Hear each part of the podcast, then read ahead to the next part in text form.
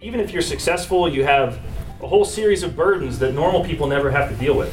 Like corporate taxes, services you have to you're obligated to provide to your employees, got benefits, health benefits. Normal people don't deal with that stuff, right? Every entrepreneur has to deal with all that stuff and make 35% less money.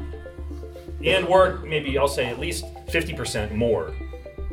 So back to the six the one sixth who raised their hand that they're gonna do it what, did, what the hell are you thinking? Why would you do that? the way I see it, the, the real main reason why most people do it, and also the, the good reason, it's just because you have to. You're not going to work for somebody else. Welcome to the Global Entrepreneurship Week 2017 podcast. I'm your host, Katie DiFiore. In this third and final episode, I'll be taking you through some of the highlights of different events I was able to attend throughout the week. You'll hear pieces of advice from some of the guest speakers, as well as what some of the GEW workshops sounded like. I'm going to take you through the week day by day, starting with the kickoff event, which was Sunday, November 12th. But first, I would like to thank the sponsor for this podcast. Support for this podcast comes from Make It Happen, part of the Entrepreneurship and Innovation program at the College of Agricultural Sciences. Your ideas matter, so move forward, take a step, make it happen. Learn more on Facebook at PSU Ag Innovation or at www.agsci.psu.edu slash entrepreneur. And so overall, we're targeting not only students but faculty and community members, and just bringing them around the um, three three different points that we want to like um, emphasize: start, learn, and meet. So for those who are who haven't started a company, it's a great way to just get inspired to take that leap of faith and actually start their first venture.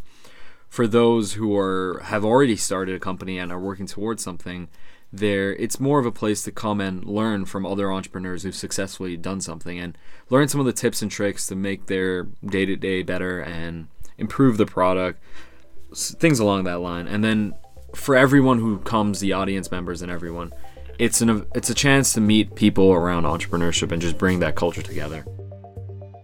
That was Farabi Samir, the president and creator of Global Entrepreneurship Week Club and the PSECU endowed GEW intern. GEW Club decided to create the Sunday kickoff event for Global Entrepreneurship Week, which was sponsored by Invent Penn State. And it was kind of inspired by um, me and my friend. We went to San Francisco last September and we went to an event called YC Startup School. So we went there and we saw everyone come around entrepreneurship and learn a lot from these like famous founders. The founder of Gmail was there, the founder of LinkedIn was there, and the founder of Pinterest was there. And they'd share their tips and lessons from starting their startup. And so we wanted to bring create an event similar to that. And we were part of GEW, so we wanted to branch off and create a club and start that Sunday kickoff event. So kids on their own can intuitively play with code and build something and then they say like oh I, i'm making this game and i really want to like keep track of my score that's a kid saying like i really want to learn about variables and when in a math class have you heard a kid say like i really want to learn about variables today um, so i think coding just lends itself well to teaching those problem solving skills that was Eli Karev, a Penn State grad and the founder of the Coding Space. He spoke during the Sunday kickoff event about lessons learned creating his business teaching coding skills to young students. Everybody talks about like the importance of failing and failing fast and, and all that stuff is like super valuable and I believe in it a lot. I think the biggest thing is being comfortable enough with failure that doesn't prevent you from trying. Because I hate failing. Like when I work on something, when I like put a Facebook post out of like the recent blog post that I did and it only gets like 100 views, like I feel awful. I'm not like super comfortable with that feeling. I feel like a loser. I feel like nobody cares. But it, it's it's not enough fear that I'm not willing to do it again or I'm not willing to post something else or I'm not willing to try something new. So I don't think you have to be like super comfortable with failure, but it can't leave you paralyzed so that you can't do anything. Today, we're going to talk a little bit about how to turn some of these societal problems we see and, and we hear about every single day into opportunities ripe for innovation, into opportunities ripe for, for entrepreneurship. The world has some big problems. The good news is we're at a point in the world where actually these problems are getting solved and things are getting better. And I'm going to challenge each and every one of you to, to tackle some of those problems. That was Jared Yarnall Shane, another Penn State grad who led a workshop on the Monday of GEW. He had groups of five or six come up with problems we saw in the food realm in the United States.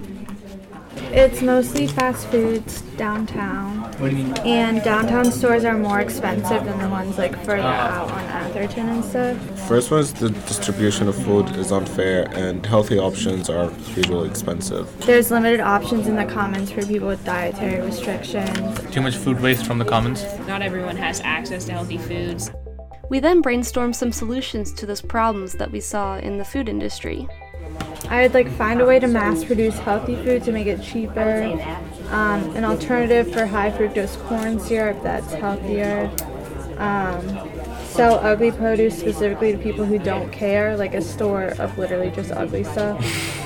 I had to educate population on benefits of investing in healthy food. Deliver foods like on demand so that like you wouldn't be wasting any food. So, for this episode, I'm going to be skipping over Tuesday, not because nothing was happening, but kind of the opposite. Tuesday was an incredible day for me. There were a lot of GEW events I wanted to attend as an entrepreneur myself. So, I didn't get any recordings from that day because I wanted to be fully present as an entrepreneur. Tuesday was the day that Erin Weidman, who was featured in my last episode, spoke. She is such an inspiration to me because she is a successful female entrepreneur and podcaster, and if you haven't yet, definitely go back and listen to her story in episode 2.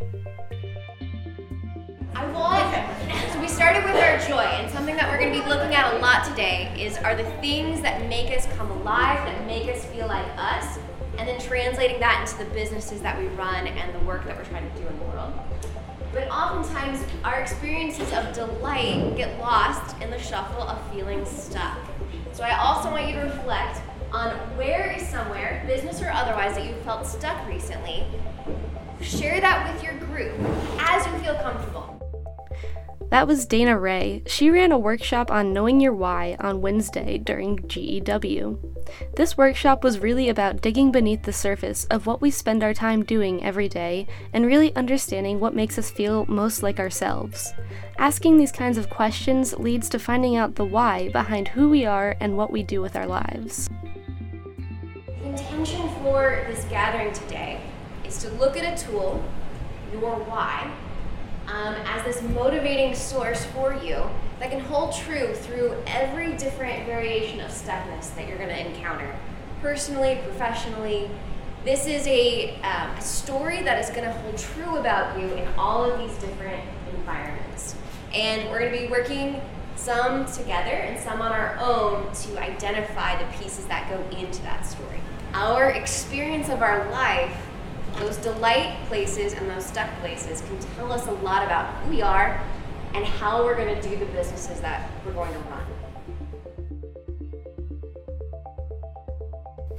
The really tough thing about being on your own is that you swing it's like a pendulum swinging back and forth and when you when you don't have enough work coming in which is pretty much the whole time when you're starting you don't have enough revenue you don't have enough business nobody wants to talk to you nobody likes you you know they're just people ignore you. You go to a trade show and nobody want they look at your name tag and they've never heard of it and they don't want to talk to you.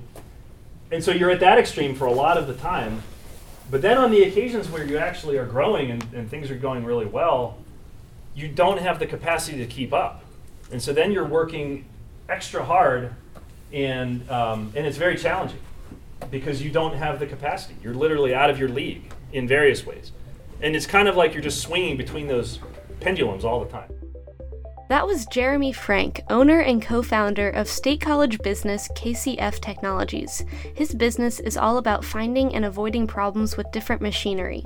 On Thursday, the last day of Global Entrepreneurship Week, he spoke about the frank reality of doing a startup. The frank reality is when I started this company in 2000, um, nobody really cared. Like there wasn't anybody in the business community encouraging it. There wasn't people within there weren't people within Penn State encouraging it really. And there were some people discouraging it actively on things like conflict of interest and licensing technology and stuff like that. And um, something like Launchbox and New Leaf, it just didn't exist at all. So I would just feel a little bit of gratitude for that. I'm very aware of the difference, and I think it's a wonderful thing.